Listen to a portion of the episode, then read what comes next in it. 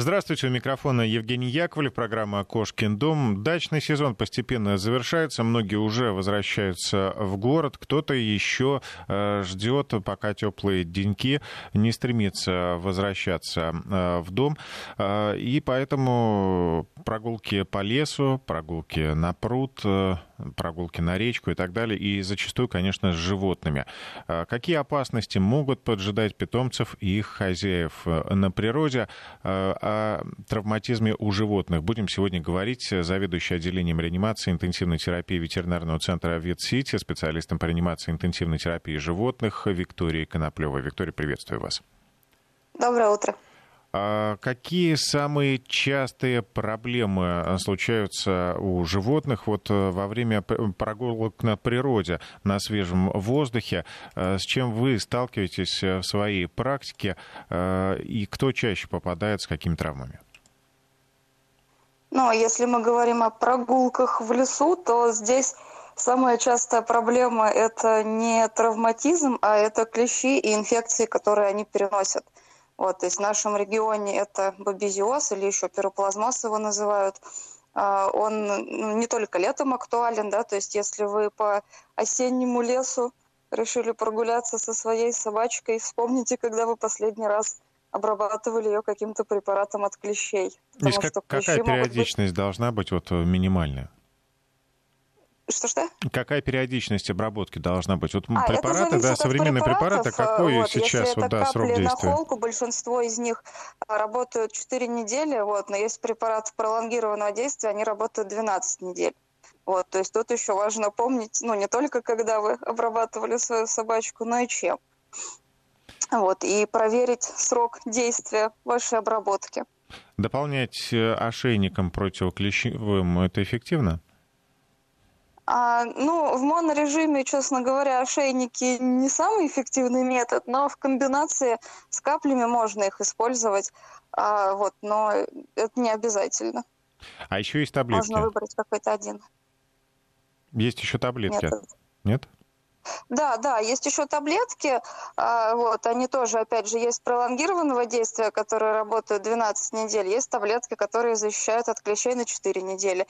Их тоже можно использовать, они достаточно эффективны, ну, и вполне безопасны, вот, потому что у некоторых есть, ну, какое-то предубеждение, да, против препаратов в таблетках, что они обязательно испортят печень, вот, но на самом деле это не так.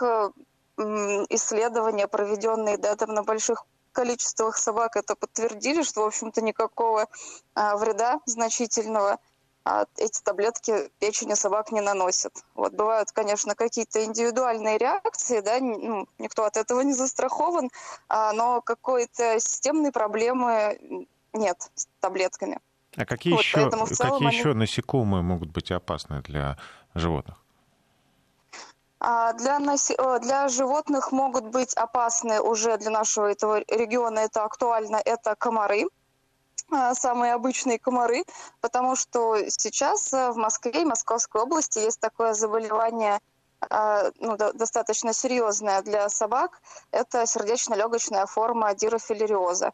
То есть это гельминты, взрослые формы которых живут в сосудах легких, и переносятся они с помощью комаров. Интересно, я вот, например, о такой проблеме не слышал. И как здесь обезопаситься? Ну, то же самое. Здесь надо защитить собаку от... Ну, можно использовать репелленты, да, чтобы комары на нее не садились. Но если вы идете там куда-нибудь прямо вот в лес, где, ну, там заросли чаще и все такое, то комаров там, естественно, будет много, и полностью всех укусов не удастся избежать. Вот, поэтому есть препараты, которые... активны против личинок дирофилярий. Вот, даже если зараженный комар укусил вашу собаку, но она обработана этим препаратом, то личинки, которые попадут к ней в кровь, погибнут и не разовьются до взрослых форм. А скажите, такой препарат не входит вот в комплексную прививку, да, или не только прививку, я имею в виду, когда мы проходим регулярный осмотр у ветеринара, делаем прививки, обрабатываем, да, от гельминтов, в комплекс это все не входит, нужно дополнительно отдельно обработать? Ну, нет, смотря чем вы обрабатываете. Есть препараты некоторые, которые как раз-таки защищают собаку и от клещей, вот, и от личинок дирофилярий. То есть здесь все зависит именно от самого препарата и какие он в себе содержит действующие вещества. Это все можно уточнить непосредственно на приеме. То есть когда вы какую-то профилактическую обработку проводите своей собаке, да, можно уточнить у доктора, либо если вы там в ветеринарной аптеке покупаете препарат, у продавца в аптеке можно уточнить, от чего именно этот препарат ее защитит. Еще сразу спрашивают, уже слушатели пошли сообщения. После капель на холку нужно ли использовать ошейник того же производителя или все-таки можно варьировать? Это не важно, можно варьировать. Не все производители выпускают и капли на холку, и ошейник. Вот, поэтому, здесь нету такой строгой зависимости. С насекомыми, в общем, все, да? Клещи, комары или кто-то еще? В целом, да, вот из самых таких опасных, да, именно переносчиков заболеваний для нашего региона это клещи и комары. Самые актуальные. Коля, о насекомых все-таки говорим. Давайте про экстренную помощь при укусе, например, пчелы, осы, шмеля. Надо ли как-то собаку обезопасить от последствий? Возможно ли у нее такая реакция аллергическая, как у человека? Да, конечно, возможно. У собак аллергические реакции случаются точно так же, как у людей, то есть не все собаки на укус пчелы отреагируют одинаково, а у кого-то там чуть-чуть это будет небольшой местный отек, и, в общем-то, ничего страшного не будет за собой нести, кроме того, что, конечно, лапка там немножко поболит, и некоторые неприятные ощущения побеспокоят некоторое время собаку. А некоторые собаки, да, могут выдать серьезную анафилактическую реакцию, могут выдать серьезный отек, и здесь наиболее опасен он, если развивается в области дыхательных путей, потому что здесь создается непосредственная угроза для жизни, а если все, как у людей, да, когда отекает все в горле, дышать тяжело. В общем, с собаками может случиться то же самое. И еще с собаками иногда случается такая ситуация, когда они этих пчел хватают ртом. Они любопытные или охотничий инстинкт просыпается.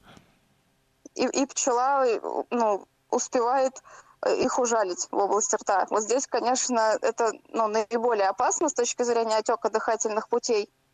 Вот, поэтому, если вы точно прямо уверены, да, что это была пчела, что вот ваша собака поймала пчелу, она начинает отекать, вы как-то видите затрудненное дыхание, здесь можно... если не получается, как можно скорее добраться до клиники, если вы там где-то за городом, да, в общем-то, вы понимаете, что быстро собаку вы не успеваете довести.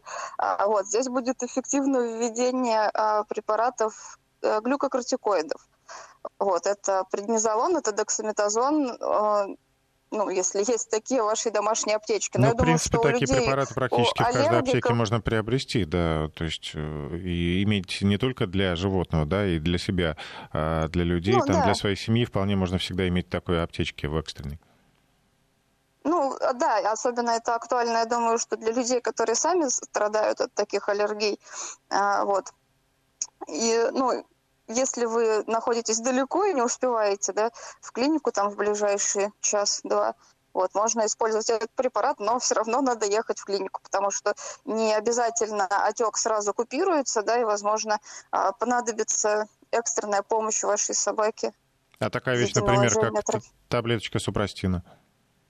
Таблеточки супрастина, просто если мы уже столкнулись с отеком дыхательных путей, давать в этот момент таблеточку не очень разумно, потому что собаке не очень просто будет ее проглотить, вот, и вы еще запихиванием таблетки можете эту ситуацию усугубить. Вот, поэтому таблетки здесь, могут больше вреда нанести, чем пользы. Хорошо, а еще вопрос о встречах с дикими животными. Чем такие встречи опасны? Ага, такие встречи... дикие животные, на самом деле, не всегда идут на контакт с человеком и домашними животными, да, все-таки они нас боятся не меньше, чем мы их, вот, но в некоторых случаях они могут вести себя иначе, вот, и... Опять же, да, для нашего региона, к сожалению, актуально такое заболевание смертельно опасное, как бешенство. Вот, поэтому это, ну, самая вообще серьезная опасность, которую вы можете встретить в лесу, да, животное больное бешенством. Кто болеет бешенством? Поэтому... Абсолютно все?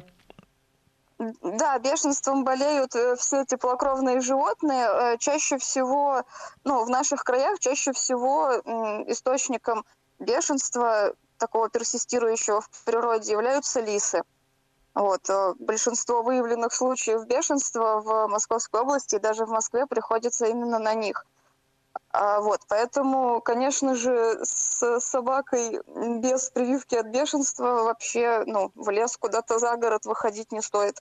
И вообще не стоит поощрять, да, погоню за лисой. Какая бы порода у вас ни была, даже пусть она самая, что ни на есть, охотничья, не поощряйте.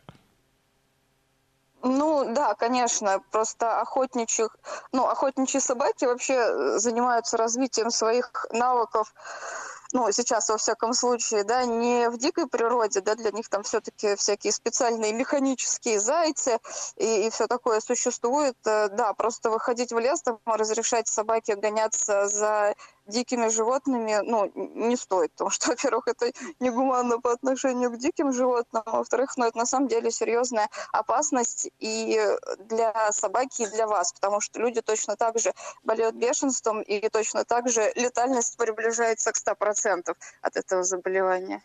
А другие последствия контакта с диким животным, я имею в виду те же блохи?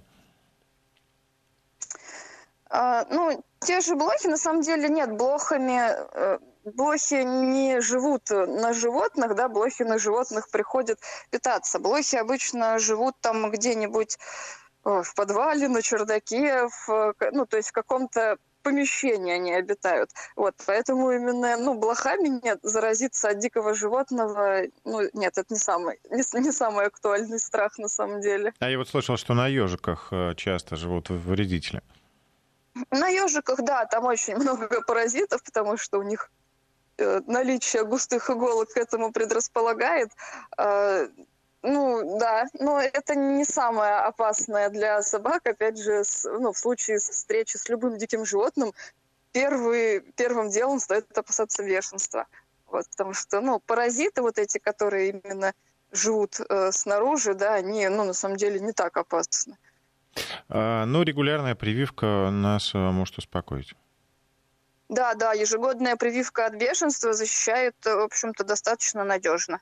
Вот, поэтому, если у вас животное привито регулярно, все хорошо, в общем-то, ну, прогулки по лесу в этом случае будут безопасными.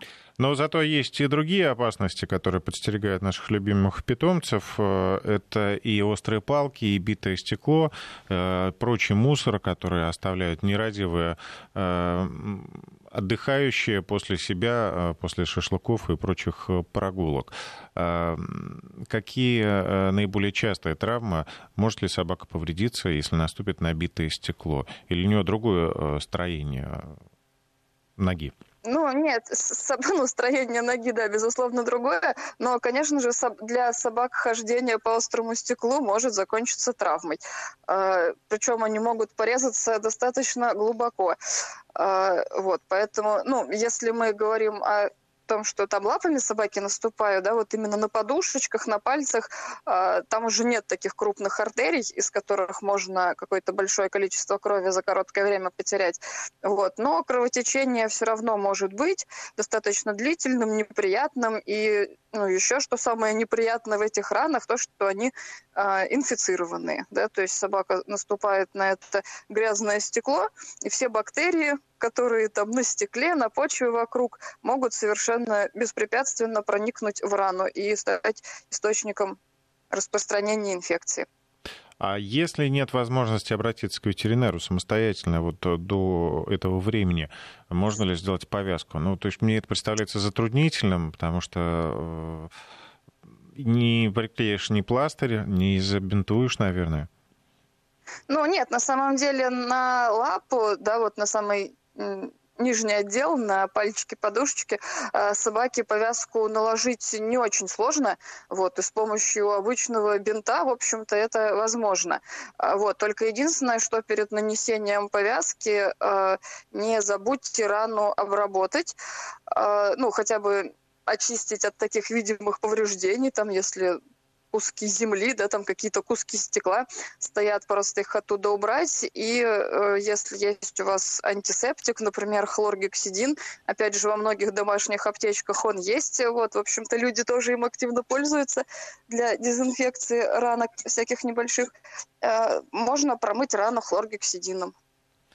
А еще бывает, что между пальцами, да, на лапе застревают разные камушки, грязь, шипы от некоторых растений. Мы не всегда можем это заметить. По каким признакам можно понять, что собаке нужна помощь? Если собака хромает, или если собака усиленно разлизывает одну лапу, прямо вот фанатично, вот так вот, просто больше ничто ее не интересует, она там лежит и часами себе лапу нализывает, значит, ее что-то беспокоит, надо посмотреть, заглянуть между пальчиками, посмотреть под подушечки, возможно, там есть какой-то шипик, колючка, стеклышко.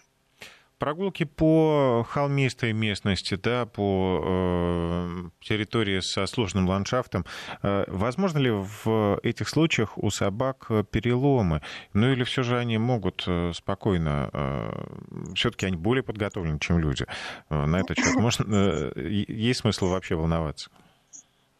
Нет, если собака бегает по холмам, в таких ситуациях переломы достаточно редко случаются, да, если она там не сталкивается с чем-нибудь вроде машины.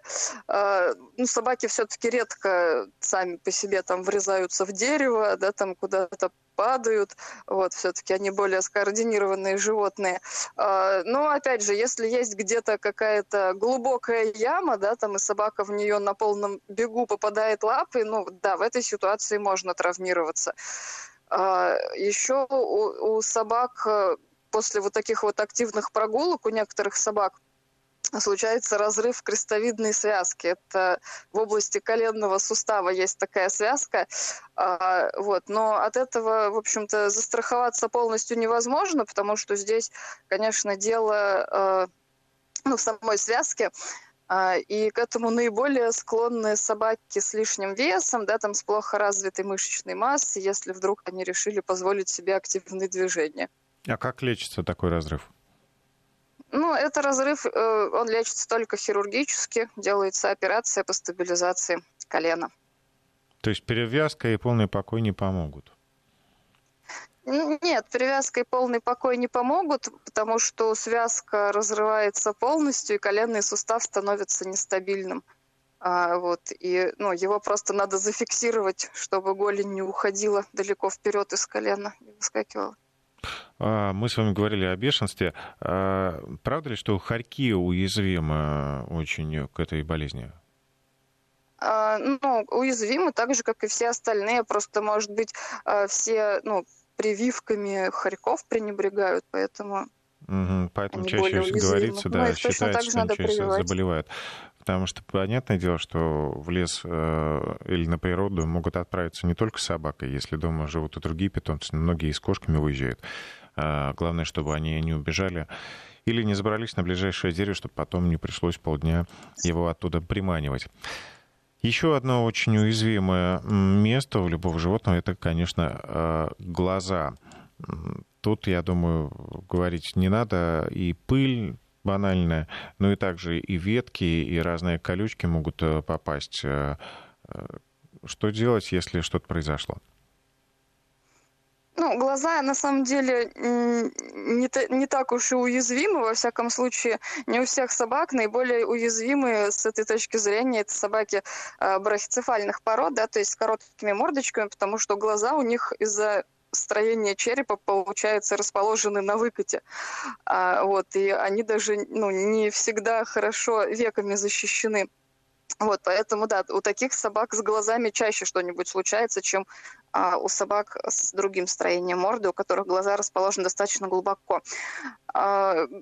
Просто бегая по лесу, да, там не так просто повредить себе глаз. То есть все-таки собаки там, когда какие-то веточки мимо них пролетают, они успевают рефлекторно глаз закрыть. Если, с пылью, да, может быть такая проблема. В глазах куча пыли, они могут слезиться, да, там может конъюнктива покраснеть. В этом случае глаза нужно промыть большим количеством воды. Вот, с глазами, в общем-то, ну, почти всегда первая помощь заключается в промывании большим количеством воды. Как для людей это актуально, так и для животных. А глаза чаще всего страдают при драках, либо очень активных играх с другими животными. Вот, в том числе с животным другого вида. То есть, вот, например, кошка собаке глаз может повредить своим когтем гораздо быстрее, чем собака там в лесу на веточку наткнется тем же глазом. Если вы видите, что, ну, глаз прямо серьезно собаку беспокоит, да, то есть она один глаз прямо прикрывает, щурит, оттуда постоянно какие-то истечения идут, вот, то, ну, это, в общем-то, повод достаточно быстро обратиться в ветеринарную клинику, потому что, ну, если глаз травмирован серьезно, да, там, если роговица повреждена, в общем-то, глаз достаточно быстро можно потерять, либо как минимум потерять зрение на этом глазу. Ну вот, насколько я знаю, в общем, ну, это уже самые печальные последствия, да, но говорят, что животные очень быстро адаптируются вот к потере одного глаза. Ну да, к потере одного глаза они адаптируются быстро, потому что, в принципе, зрение у них сохраняется за счет другого глаза. Ну, это правда. Это им не очень сильно портит жизнь. Качество жизни. Друзья, я напомню, что сегодня мы говорим о травматизме у животных. Я подумал о том, что вот в ходе нашего разговора, что мы зачастую действительно относимся к нашим любимцам, питомцам, как к детям, потому что уже всего боишься, хотя уж действительно эти представители, они больше нас подготовлены к выживанию в таких вот диких условиях, ну, даже если это не дремучий лес, а обычный, все равно нас там больше опасности подстерегает, чем нашу собаку. И напомню, что в гостях у нас сегодня Виктория Коноплёва, специалист-ветеринар и специалист по реабилитации животных. Присылайте ваше сообщение на номер 903-170-63-63. Мы все обязательно зачитаем. Первые сообщения уже пришли, так что после выпуска новостей будем отвечать на ваши вопросы вместе с Викторией Коноплёвой. Итак, мы продолжаем программу. У нас сегодня специалист по реанимации и интенсивной терапии животных Виктория Коноплёва. Виктория, уже вам слушатели задают вопросы. Ну, такой комментарий из забавных. Шарику сказал: Матроскин валенки купи, так он кеды купил. Так что собакам надо кеды, чтобы по лесу бегать. У нас... Некоторым, кстати, да. Ну, действительно же покупают. Ну, конечно, выглядит это забавно. Ну, и жалко собаку, потому что они чувствуют дискомфорт.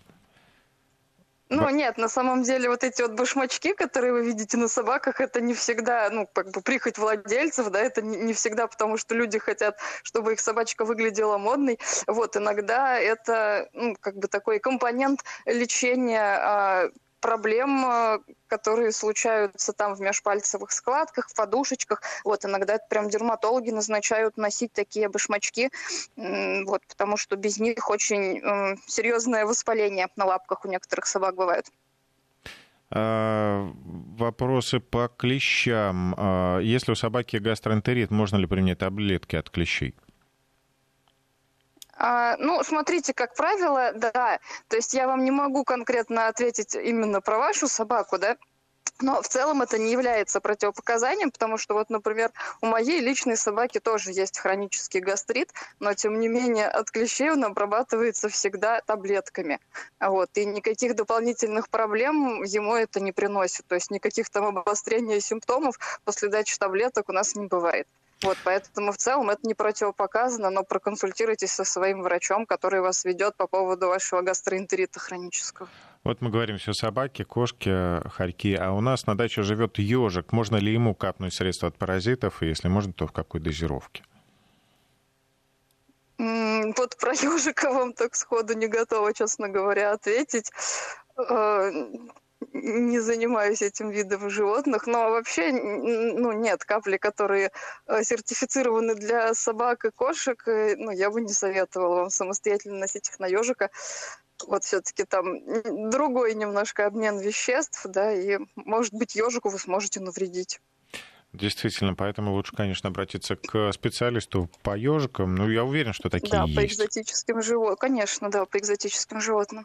ну, тут, скажем, не совсем экзотика, да, вроде бы наши соседи по региону, они всегда рядом с нами. Это все равно экзотика. Угу.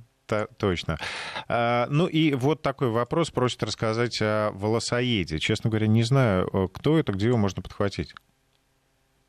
Волосоед – это эктопаразит, вот, который живет снаружи. Ну, в лесах и в полях мы можем его подцепить? В лесах и в полях, вот по теме нашей программы, можем его подцепить? Ну, нет. Чаще всего это можно заразиться, например, от других собак, там, да, при скученном каком-то содержании. Ну, то есть нет, в лесу волосоеды не живут. Бегая по лесу, заполучить волосоеда не выйдет. Чем опасен?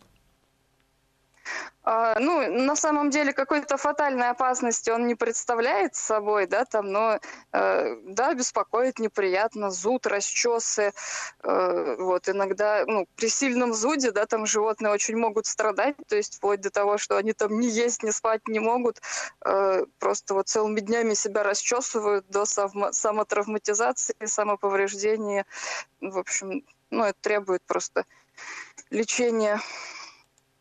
Такого длительного. Еще... Возможно, даже специальные препараты, чтобы уменьшить зуд, в таких ситуациях требуются. Еще одно сообщение. Я, кстати, напомню наш номер 903-170-63-63. Присылайте, задавайте вопросы. Вас поддерживают коллеги. Коноплёва лучшая. Слушаем всей клиникой. Подбадривают. Спасибо. Но мы с вами продолжаем. Леса и поля, оказывается, не единственное место, где животное может получить травму. Дома тоже полно опасностей, хотя, казалось бы, дома собака привычная обстановка для любого животного. Можно и с балкона упасть, а можно и со шкафа, если это кот. Давайте поговорим об этом. К вам кто обращается? Какие травмы наиболее характерны для домашнего травматизма?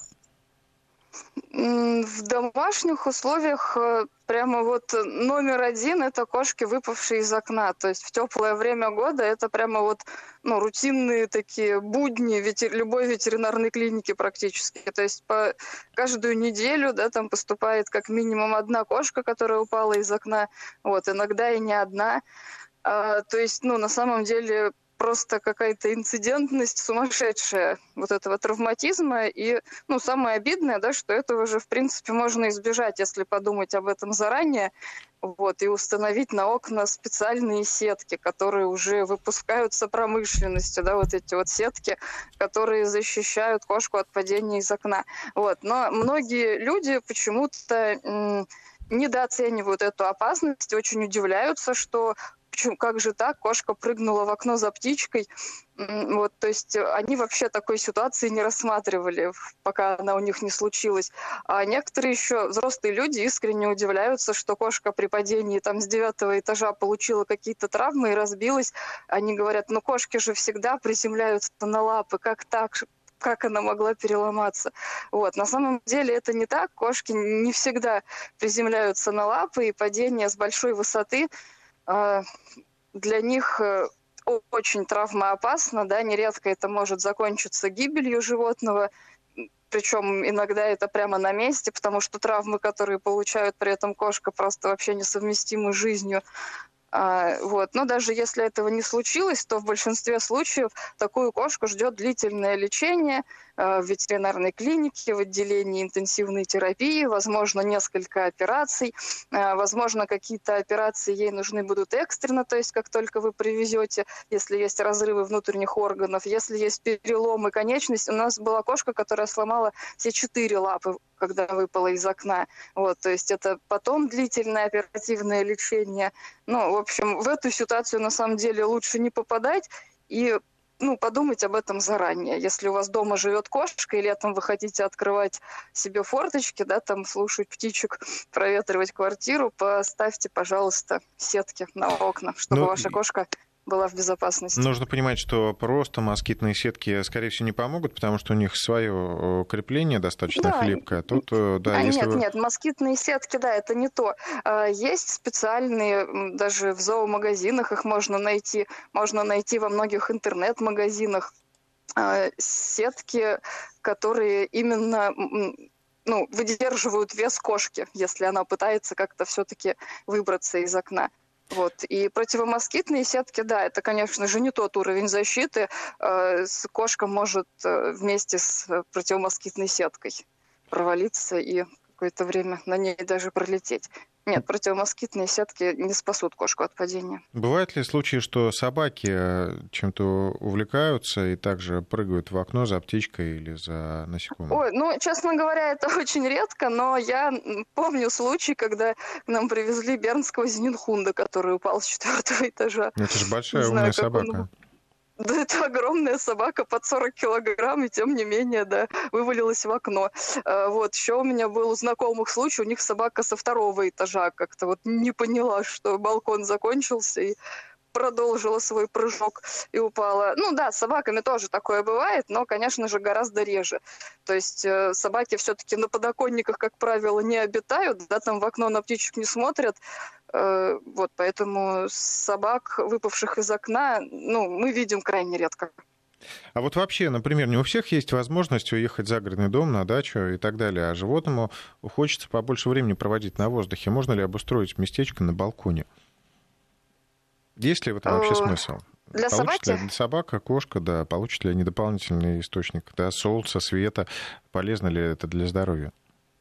На открытом балконе больше, конечно, опасностей, чем пользы, поэтому нет, на открытом балконе я бы не советовала обустраивать местечко, тем более для кошки. Вот. На закрытом, да, конечно, можно. Это будет, наверное, больше полезно для их психологического здоровья, да, там как-то сменить обстановку, не знаю, там за птичками понаблюдать, какие-то новые получить впечатления. Но главное все-таки безопасность. То есть на открытый балкон за новыми впечатлениями кошку выпускать не нужно. Что еще может быть опасно в нашей обычной городской квартире? В квартире, для маленьких собачек, на самом деле, квартира таит в себе множество опасностей, да, это маленькие той породы, потому что эти собачки очень хрупкие, то есть такие собачки иногда приходят со сломанными лапками просто из-за того, что они там неудачно с дивана спрыгнули. Либо вообще, мне кажется, первую и самую главную опасность для такой маленькой собаки представляет сам хозяин, потому что можно не заметить и наступить. Наступить, да, можно не заметить и прижать собачку дверью, причем достаточно серьезно прижать и достаточно сильные травмы ей нанести. Вот. Еще можно неаккуратно взять на руки, да, и не удержать или уронить. Вот. Еще дети, когда играют с такими собачками, тоже могут их как-то случайно уронить и нанести серьезную травму. Вот. Еще маленьких собачек достаточно... Уязвимая часть тела – это голова, потому что косточки черепа очень тоненькие, и они даже при падении просто с рук могут удариться головой, получить серьезную черепно-мозговую травму с внутричерепным кровоизлиянием. И, в общем, все это превратится в длительное лечение в отделении интенсивной терапии, да, там в ряде случаев потребуется искусственная вентиляция легких, и не все собачки маленькие после падения с рук даже выживают, к сожалению. Поэтому если у вас маленькая собачка, помните о том, что она очень хрупкая, о том, что у нее очень хрупкие косточки. Никогда не надо думать, что эти собачки для детей, да, и как-то их заводить специально для того, чтобы дети с ними играли, потому что в этой ситуации пострадать могут и дети, и собаки. Все-таки взрослый человек должен нести полную ответственность за животных и за своих детей, не надо их предоставлять друг другу. В общем, планируя завести такого рода собаку, откажитесь от керамогранита на полу и закупайтесь коврами потолще. В целом, да, кстати, это снизит травматизм в ряде случаев, потому что, когда они падают, на плиты, да, это просто нередкая ситуация, когда переносят собачку, она упала с рук, ударилась головой о плиты. В общем-то, да. Либо заводите другую собаку покрупнее, менее хрупкую. Тогда хотя бы минус одна опасность, будете крепче спать. прогулки по улицам. Есть многие собаки, которые, ну, действительно, как пылесосы, собирают все подряд, как будто бы их дома не кормят, хотя хозяева стараются купить самый лучший, самый дорогой корм. Чем опасно, чем можно отравиться?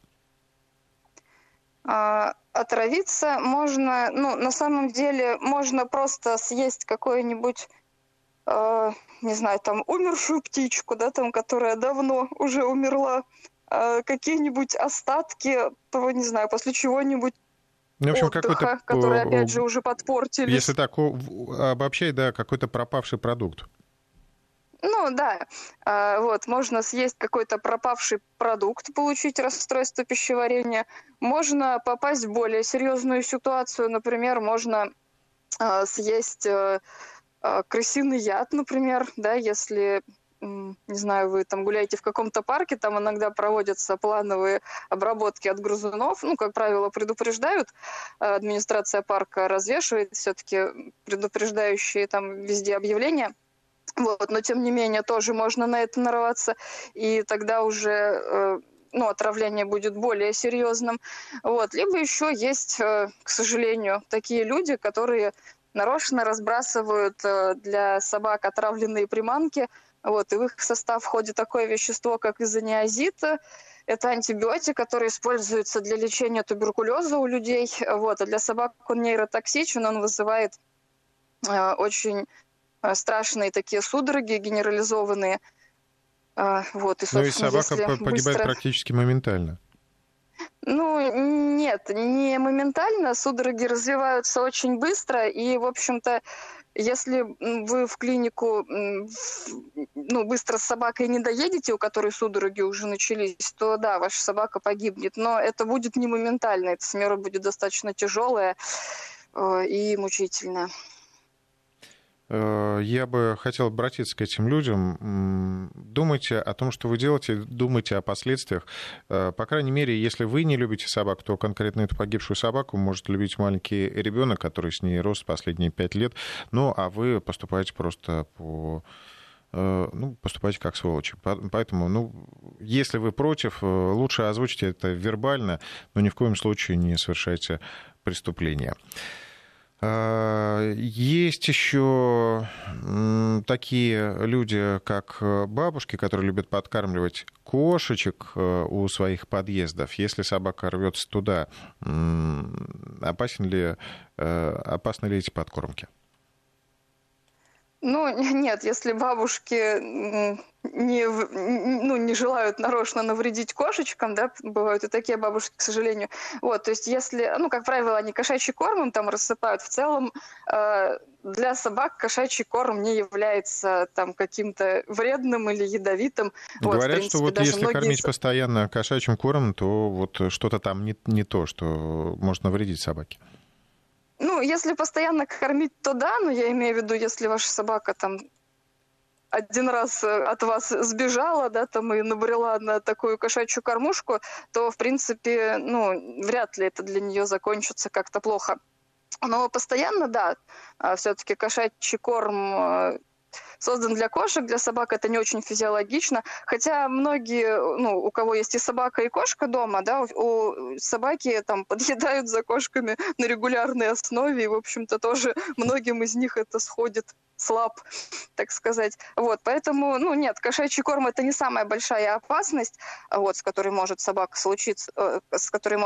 столкнуться. Но, опять же, да, вот эти вот бездомные кошки, вряд ли эти сердобольные бабушки прививают их от бешенства, вот, они совершенно точно, да, там их не стерилизуют, то есть кошки размножаются в геометрической прогрессии, вот, и просто подкармливать бездомных кошек, ну, честно говоря, это не самый лучший выход с точки зрения даже заботы о бездомных животных. Зато есть опасность слизнуть кусочек полиэтилена или какого-то пластика, и тогда последствия будут крайне серьезными.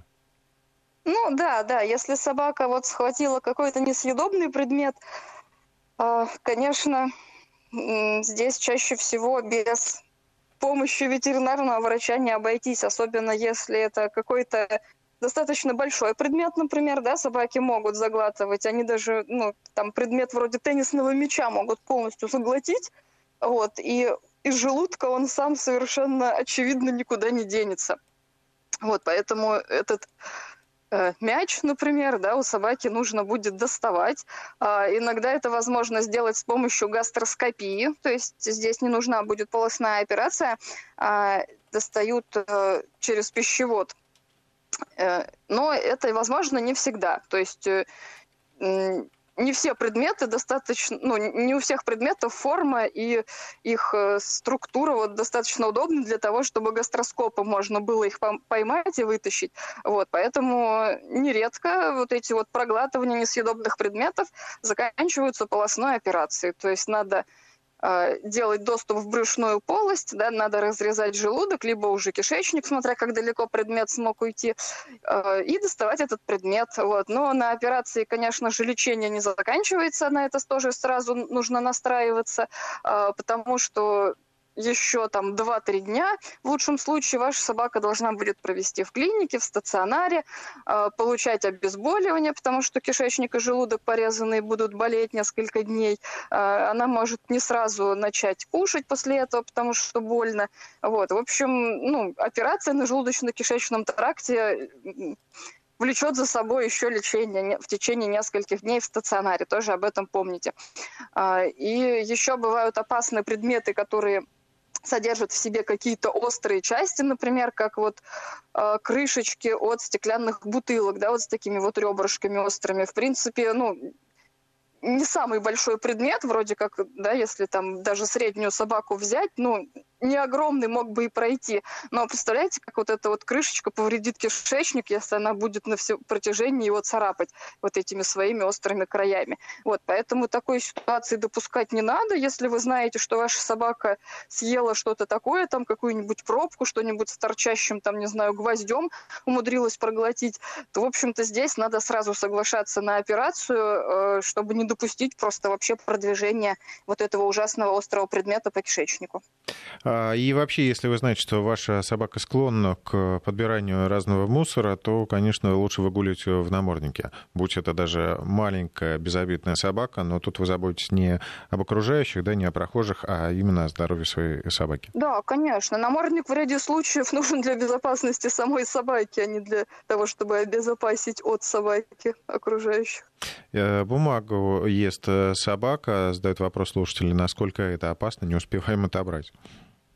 Бумагу, ну, если постоянно, ну, вообще, в принципе, как бы бумага, конечно, не самый опасный предмет, да, и чаще всего, ну, если там собака съела там какой-то кусочек бумаги, в общем-то, он выходит самопроизвольно. Вот, просто если у вас собака на регулярной основе ест бумагу, то есть, да, такое у нее ненормальное пищевое поведение, так скажем, это повод обратиться к врачу и исследовать ее на предмет каких-нибудь хронических, например, гастритов. То есть, ну, в целом у собаки нет потребности жевать бумагу. Вот, если ваша собака делает это регулярно, ее нужно обследовать. Позвольте процитирую один анекдот, ну или просто такая расхожая фраза из интернета. Долгое время думали, чего же не хватает котенку в организме, если он все время ест полиэтилен. Решили, что мозгов. Ну, слушайте, на самом деле в каждой шутке есть доля шутки, потому что я, ну, как бы знаю такой клинический случай, когда владельцев беспокоило то, что кот слизывает и звездку со стен, а все остальное, ну, как бы было нормально. Кота вот вообще ничего другого не беспокоило, просто вот он грыз и грыз стены. В итоге после многочисленных обследований дошли наконец-таки до МРТ головы, и выяснилось, что у кота огромная опухоль в голове. Так что да, в том числе... Бывает и такое. Да, ну... Да, вот, но то есть нарушение пищевого поведения может быть симптомом чего-то более серьезного. То есть даже если, ну, вроде как бы и звездка, ну, не должна как-то, да, серьезно коту навредить, ну, как и поедание бумаги собаки, это может быть симптомом чего-то более серьезного. То есть если это систематически происходит, в любом случае нужно животное обследовать, понять, что с ним не так. Вот как раз пишут, что собака ест камни. Ну, то есть тоже нужно и намордник, и нужно, конечно, к ветеринару посмотреть, что с собакой происходит. Да, да, потому что чаще всего, когда вот, ну, просто есть такие собаки, которые там пришла, съела мячик, достали, через 2 недели там съела еще там какой-нибудь кусок коврика, достали. Через неделю приходит, там, не знаю, носки съела. Ну, такие собаки чаще всего болеют каким-то хроническим гастритом, например, в лучшем случае. Вот, то есть это ненормально постоянно поедать несъедобные предметы. Это симптом болезни. Так что не запускайте этот момент, да, тем более пока собаке всего 6 месяцев. Вы знаете, когда у меня родился ребенок, я очень переживал, как же буду его воспитывать, потому что мир окружающий так и жесток. А когда завел собаку, мне стало еще страшнее. Я понял, что глаз да глаз нужен. Виктория, спасибо вам большое. Было очень интересно. Час просто пролетел. Напомню, что с нами была Виктория Коноплёва, зав. Отделением реанимации интенсивной терапии ветеринарного центра ВИД-Сити, специалист по реанимации интенсивной терапии животных.